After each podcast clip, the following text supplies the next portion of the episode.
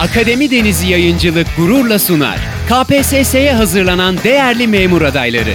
Akademi Denizi podcast dönemi başladı. Hem de bu eşsiz hizmetten faydalanmak çok kolay. Zaman ve mekan sınırı olmadan. Evde, işte, otobüste, kafede. Kısacası sizin olduğunuz her yerde Akademi Denizi podcast yanı başınızda. Arkadaşlar konumuz dış kuvvetler. Dış kuvvetler yeryüzünün aşınma, taşıma ve birikim faaliyetleriyle şekillenmesinde etkin rol oynarlar. Bu süreçte yüksek ve engebeli kesimler aşınarak buralardan çıkan malzemeler alçak ve düz alanlara taşınır. Taşınan malzemelerin birikmesiyle de çeşitli yeryüzü şekilleri meydana gelir. Yani arkadaşlar dış kuvvetler yeryüzünü düzleştirmek için uğraş verir diyebiliriz. Yüksek yerleri aşındırır, çukur yerleri doldurur. Dış kuvvetler yeryüzünü düzleştirmeye çalışır. Tabi dış kuvvetlerin ve bu dış kuvvetlerin süreçlerinin etkisi iklim, topografya yani yer şekillerindeki eğim, yükselti gibi koşulların etkisiyle bölgeden bölge değişiklik gösterebilir. Örneğin genellikle yağışlı ılıman bölgelerde akarsular, kurak, yarı kurak bölgelerde rüzgarlar, kıyılarda dalga ve akıntılar, karstik bölgelerde yeraltı suları, yüksek enlemler ile yani kutba yakın yerler ile Türkiye'deki dağlık bölgelerde ülkelerde ise buzullar daha etkilidir. Şimdi burada hemen ben bir parantez açmak istiyorum. Eğer Türkiye'de en fazla etkiye sahip olan dış kuvvet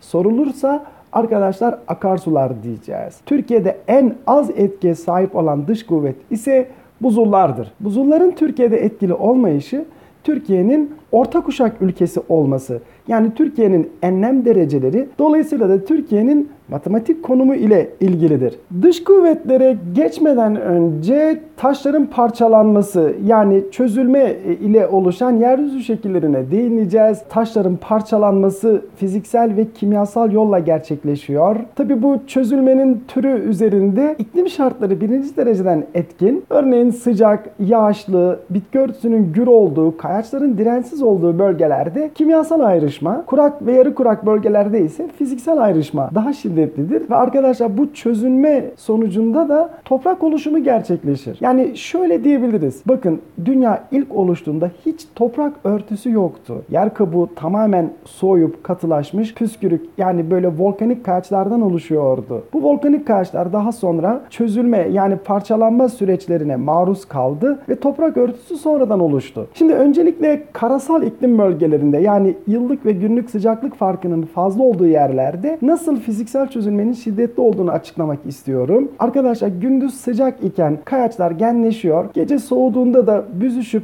daralıp sıkışıyor ve en nihayetinde parçalanıyorlar. İşte Fiziksel çözülmenin örneğin en şiddetli olduğu yerler olarak biz çöl iklimini gösterebiliriz. Çöller bu yüzden kumlarla kaplı da diyebiliriz. Hani gündüz çöller çok sıcaktır, gece çok soğuktur ve fiziksel çözülme çok şiddetlidir çöllerde. Türkiye'de de karasal iklim bölgelerinin görüldüğü iç ve doğu kesimlerde fiziksel çözülmenin şiddetli olduğunu söyleyebiliriz. Buna bakın günlük hayattan işte bir bardağı soğuk su doldurduktan sonra çok sıcak su doldurursanız işte bu bardağın çatlamasını örnek gösterebiliriz fiziksel çözülme olayına. Arkadaşlar kimyasal çözülme, kimyasal ayrışmaya ise Karadeniz iklim bölgesini ve Akdeniz bölgesini örnek olarak verebiliriz. Ve hemen bir de heyelandan ben bahsetmek istiyorum. Arkadaşlar heyelan oluşumunda yer şekillerinin engebeli olmasının yanı sıra iklim şartları da çok önemli etken. Aşırı yağışla birlikte heyelan olayının en şiddetli olduğu yer Türkiye'de Doğu Karadeniz bölümü. Bakınız burada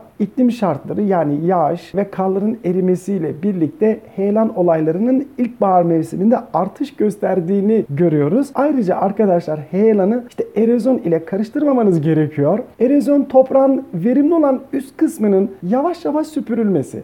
Biz erozyonun farkında olamayız. Erozyon çok yavaş gerçekleşen ve sinsi olan bir doğal afet türüdür diyebiliriz. Her yıl erozyon yüzünden binlerce dönüm tarım arazisi Türkiye'de hızla çoraklaşmakta, verimsizleşmekte. Örneğin işte erozyonu önlemek için en etkili yöntem ağaçlandırma deriz. Oysa ki bakınız heyelan aniden gerçekleşiyor. Can kaybına, mal kaybına neden olabiliyor. Veya heyelan oluşumunda doğal bitki örtüsünün heyelanı önleme gibi bir etkisi yok. Bu durumun en bariz örneği en fazla orman Doğu Karadeniz'de en fazla heyelan olayının da Karadeniz'de yaşandığını gösterebiliriz. Arkadaşlar heyelan oluşumu sonucunda Karadeniz'de heyelan set gölleri de meydana geliyor. Evet tıpkı bir baraj yapar gibi akarsuyun önü kapanıyor. Heyelan set göllerine örnek olarak da yine Karadeniz bölgesindeki Tortum ve Sera göllerini gösterebiliriz. Ve hemen ilk ve en önemli dış kuvvet ülkemizde akarsular. Akarsulardan ben bahsetmek istiyorum. Akarsuların oluşturduğu aşındırma ve biriktirme şekillerine geçmeden önce arkadaşlar akarsularla ilgili bir takım terimler var. Onları öncelikle açıklayalım. Bakın akarsuyun doğduğu yere kaynak kısmı, denize döküldüğü yere ise ağız kısmı diyeceğiz. Ve arkadaşlar bir akarsuyun aşındırmasının en son evresi yani yatak eğiminin en aza indiği şekle biz denge profili adını veriyoruz. Şimdi akarsu yatağından arkadaşlar doğduğu yerden ağız kısmına kadar sürekli bir aşındırma faaliyeti gerçekleştiriyor ve en nihayetinde akarsu düze iniyor. Buna biz denge profili adını veriyoruz. Şimdi ülkemiz akarsuları denge profilinden uzaktır. Hemen insanın aklına şöyle bir soru gelebiliyor. Bakınız bir akarsu aşındıra aşındıra araziyi düzleştirip düze iniyor ve denge profiline yaklaşıyor ise dünyanın ilk oluştuğu günden bugüne dek 4,5 milyar yıl geçmiş. 4,5 milyar yıldır neden Türkiye'nin akarsuları Türkiye arazisini aşındırıp düzleştirmedi? Neden ülkemizin akarsuları hala denge profilinden çok uzak. Arkadaşlar bunun bir tek cevabı var. Evet ülkemiz yer şekillerinin henüz yeni olması, ülkemizin genç oluşumlu olması e, biliyorsunuz 3. ve 4. jeolojik dönemdeki yer kabuğu hareketlerine Türkiye sahne oldu. Yani dağlarımız henüz yeni oluştu. Elbette milyonlarca yıl sonra Türkiye daha düz bir ülke olacak da diyebiliyoruz. Türkiye'nin akarsuları denge profilinden uzak yani eğimi fazla, akış hızı fazla genel olarak aşındırma gücü fazla hidroelektrik potansiyeli fazla. Yani baraj yapımına uygun, elverişli. Arkadaşlar bir de Türkiye'nin akarsuları için biz ulaşıma elverişlidir diyemiyoruz. Evet Türkiye'nin akarsularından ulaşım ve taşımacılıkta yararlanılamaz. Bunun birkaç nedeni var aslında. Şimdi bunlardan ilki ülkemiz akarsularının daha önce söylediğimiz gibi denge profilinden uzak olması. Yani bir akarsuda işte ulaşım yapılabilmesi için bir geminin e, çalışabilmesi için e, akarsuyun düze inmesi yani denge profiline yakın olması lazım. Bir de arkadaşlar Türkiye'nin akarsuları rejimleri düzensiz. Şimdi ulaşımda yararlanabilmek için akarsuyun rejiminin düzenli olması gerekiyor. Rejimin düzenli olması demek yani yıl boyunca aynı seviyede su taşıması demek. Oysa ki Türkiye'nin akarsularının yıl içerisinde taşıdığı su miktarı çok değişiyor. Seviye değişikliği belirgin, rejimleri düzensiz. Bir de arkadaşlar debi kavramı var ki akarsuyun saniyede taşıdığı su miktarı metreküp bölü saniye diye ifade edilir. Şimdi ulaşımda yararlanabilmek için akarsuların debilerinin de yeterli olması lazım. Yani bir gemi kaldırabilecek, taşıyabilecek kadar bol suyunun olması lazım. Türkiye akarsular bakımından sayıca zengindir. Fakat bu konuda fakirdir diyebiliriz. Yani Türkiye akarsularının debileri düşüktür. Hemen bir toparlıyorum. Ülkemiz akarsuları denge profilinden uzak, rejimleri düzensiz ve debileri düşük olduğu için ulaşım ve taşımacılığa elverişli değildir sevgili arkadaşlar. Türkiye'nin akarsuları ile ilgili bir bilgi daha vermek istiyorum. Arkadaşlar Türkiye'nin akarsularının büyük bir bölümü doğduğu ülkemiz sınırları içerisinde denize dökülür. Ancak Fırat, Dicle, Aras, Kura ve Çoruh nehirleri Türkiye'de doğup başka bir ülkede denize veya göle dökülen akarsulardandır. Fırat ve Dicle, Basra Körfezi'ne, Aras ve Kura Türkiye sınırları dışında Hazar Gölü'ne, Çoruh Nehri ise Gürcistan içerisinde Karadeniz'e dökülmekte. Yani Çoruh Nehri'nin ağız kısmı Türkiye sınırlarının dışarısındadır. Meriç ve Asi nehirleri ise başka topraklarda doğup ülkemize ait sınırlar içerisinde denize dökülmektedir. Meriç Bulgaristan'dan gelip Yunanistan ile aramızdaki sınırı oluşturuyor ve Türkiye sınırları içerisinde Ege Denizi'ne dökülüyor. Asi Nehri ise Suriye'den ülkemize giriş yapıyor ve Hatay'da Akdeniz'e dökülmekte. Akarsularla ilgili bir diğer terim de havza. Arkadaşlar havza demek bir akarsuyun kolları ile birlikte yayıldığı böyle sularını topladığı alandır. Arkadaşlar havzaları birbirinden ayıran sınırlara ise su bölümü çizgisi adı veriyoruz. Eğer bir akarsu denize ulaşabiliyorsa açık havza, denize ulaşamadan kuruyorsa veya bir gölde sona eriyorsa kapalı havzadır. Ülkemizin en büyük kapalı havzası Tuz Gölü'dür ve çevresiyle birlikte biliyorsunuz Konya Kapalı Havzası. Sonra Van Gölü de yine Türkiye'nin büyük bir kapalı havzasıdır sevgili arkadaşlar. Tek tek akarsuların oluşturduğu aşındırma şekillerine geçmek istiyorum. Kırgı bayır bunlardan ilki sevgili arkadaşlar Kırgı bayır yüzeysel akışa geçen suların oluşturduğu birbirinden keskin sırtlarla ayrılan küçük yarıntılar yani dağların yamaçlarında e, sel sularının açtığı küçük vadicikler, oyuklar, yarıntılar diyebiliriz. Zaten hani bayır kelimesinden bakın kırgı bayır adı üzerinde tabi bu yamacın aşınmaya karşı dirençsiz olduğunu, bitki örtüsü bakımından cılız olduğunu da söylemek gerekir. Peri bacaları da aslında oluşum yönü itibariyle bir tür kırgı bayır diyebiliriz. Bazıları bakınız bu konuda karıştırabiliyor, hataya düşebiliyor. Peri bacalarının rüzgar aşındırması zannedenler var. Rüzgarlar peri bacalarının oluşumunda dolaylı etkiye sahiptir. Arkadaşlar yani oraya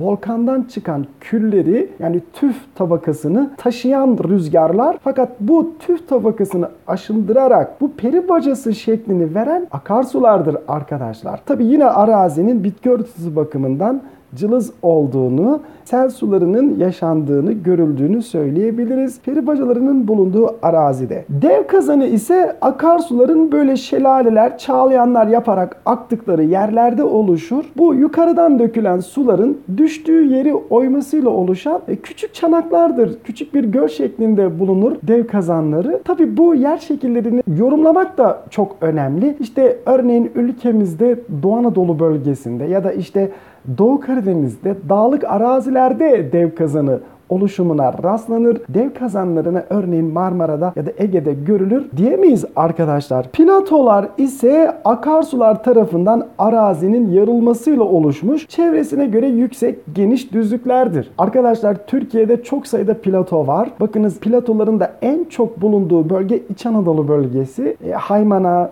platosu, Cihanbeyli, Obruk, Bozok, Kırşehir tarafına doğru, Sivas'a doğru uzun yayla, Erzurum Kars platosu var ki platolar içerisinde en fazla yükseltiye sahip olanlardır. Gaziantep, Şanlıurfa platoları ya da iç Batı Anadolu'da, iç Ege tarafında Kütahya'da Yazılıkaya platosu ya da Akdeniz'de Teke ve Taşeli platoları ki karstik arazileriyle ünlü. E, karstik arazilerin en geniş alan kapladığı platolar, Teke ve Taşeli platoları. Nüfusun en yoğun olduğu olduğu Marmara bölgesinde de Çatalca Kocaeli yarımadaları aslında birer platodur yine. Türkiye'de bu kadar çok plato bulunması iç kuvvetlerin de etkisiyle gerçekleşiyor.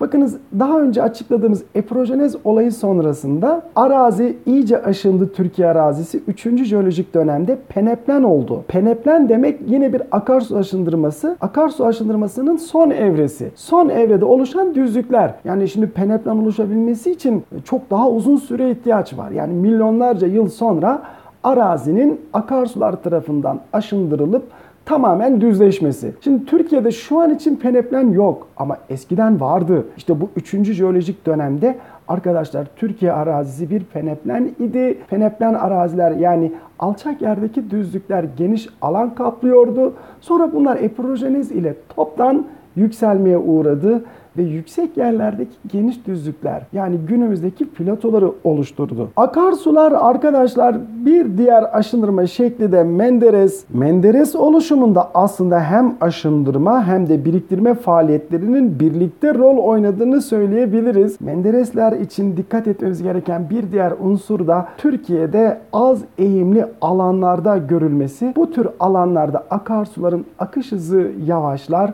Akarsular salınımlar, kıvrımlar akımlar yani büklümler yaparak akar. Arkadaşlar biz bu oluşuma Menderes diyoruz ve Türkiye'deki tipik örneklerine de Mendereslerin evet aynı adı taşıyan bakınız Kıyı Ege'deki Büyük Menderes ve Küçük Menderes nehirlerinde görüldüğünü söyleyebiliriz. Yine arkadaşlar Ege'de Bakırçay, Gediz ya da Kızılırmak, Yeşilırmak, İç Anadolu'da eğimin azaldığı yerlerde Menderesler çizerek akmaktadır. Akarsuların yatağını enine ve derinlemesine aşındırmasıyla meydana gelen vadilerin çeşitli örneklerine de ülkemizde yaygın olarak rastlayabiliyoruz. Çentik Vadi örneğin ülkemizde dağlık alanlarda görülüyor. İşte Doğu Karadeniz'deki derelerin birer çentik vadi içerisinde aktığını söyleyebiliriz. Çentik Vadi akarsuyun ilk doğduğu kaynak kısmına yakın yerlerde görülür. Derine aşındırma sonucunda vadi V harfine benzer vadinin profili ve bu çentik vadi içerisinde akan akarsuyun akış hızı yüksektir. Sevgili arkadaşlar tabanlı vadiler ise eğimin azaldığı yerlerde buradaki tabandan kastedilen akarsuyun vadisinde alüvyal birikintilerin olması. Yani akarsu akış hızı azalıyor, yavaşlıyor. Taşıma gücü de azalınca yukarıdan işte sürükleyip getirdiği taş toprak parçalarını böyle kumları sere sere yoluna devam ediyor. Vadi içerisinde bir birikim meydana geliyor. Biz bu tür vadilere tabanlı vadiler diyoruz. Ege'de Ege kıyılarında çok görülür tabanlı vadi. Yine Sakarya Irmağı, Yeşilırmak ve Kızılırmak nehirlerinin de birçok yerde tabanlı vadi oluşturduğunu söyleyebiliriz. Bir de bu yer şekillerini birbirleriyle eşleştirmek gerekirse arkadaşlar tabanlı vadilerin bulunduğu yerlerde Mendereslerin yaygın olduğunu da söyleyebiliriz. Çünkü her ikisinin oluşumu içinde gerekli olan en temel şart eğimin azalmasıdır. Bir diğer vadi oluşumu ise paralel uzanan dağları aşmak zorunda kalan denize ulaşabilmek için bu dağları yarmak zorunda olan akarsuların açtığı derin boğaz vadilerdir. Arkadaşlar boğaz vadilere dağlık alanlarda işte Doğu Anadolu'da, e, İç Anadolu'da, Akdeniz'de rastlayabiliyoruz boğaz vadiler. Aynı zamanda birer geçitlerdir. Önemli ulaşım yolları bu boğaz vadileri takip edecektir arkadaşlar. Bir diğer vadi türü de akarsuların kolay kolay çözünen kayaçları aşındırarak böyle derinlere gömülmesiyle meydana gelen kanyon vadiler. Aslında kanyon vadiler boğaz vadilere çok benziyor. Onlar da derin dik yamaçlara sahip fakat kanyon vadide farklı aşınmaya karşı farklı dirençlikteki kayaçlar bulunduğu için vadi yamaçlarında basamakların oluştuğunu görebiliyoruz. Bunlar işte önemli enteresan yer şekilleri olduğu için turizm değeri de turizm değeri de sahipler. İşte her geçen gün yeni bir kanyon vadinin turizme kazandığı kazandırıldığını, ziyarete açıldığını duymaktayız. Türkiye'de birçok kanyon vadi oluşumu var. Örneğin Antalya'da Köprülü Kanyon, yine Antalya'da arkadaşlar Güver Kanyonu, Muğla'da Saklıkent Kanyonu, Mersin'de Göksu Irmağı da yine bir kanyon vadi içerisinde akmakta. Muğla'da Kelebekler Vadisi birer kanyon vadidir. Yazılı Kanyon Isparta'da, Kara Cehennem Boğazı Kastamonu'da ülkemizdeki kanyon vadilerin başlıcalarıdır. Bugün çıkmış olduğun memurluk sürecinde yeni şeyler öğrenerek hedefine biraz daha yaklaştın. Akademi Denizi Yayıncılık olarak her zaman yanındayız. Yeni bir derste görüşmek üzere.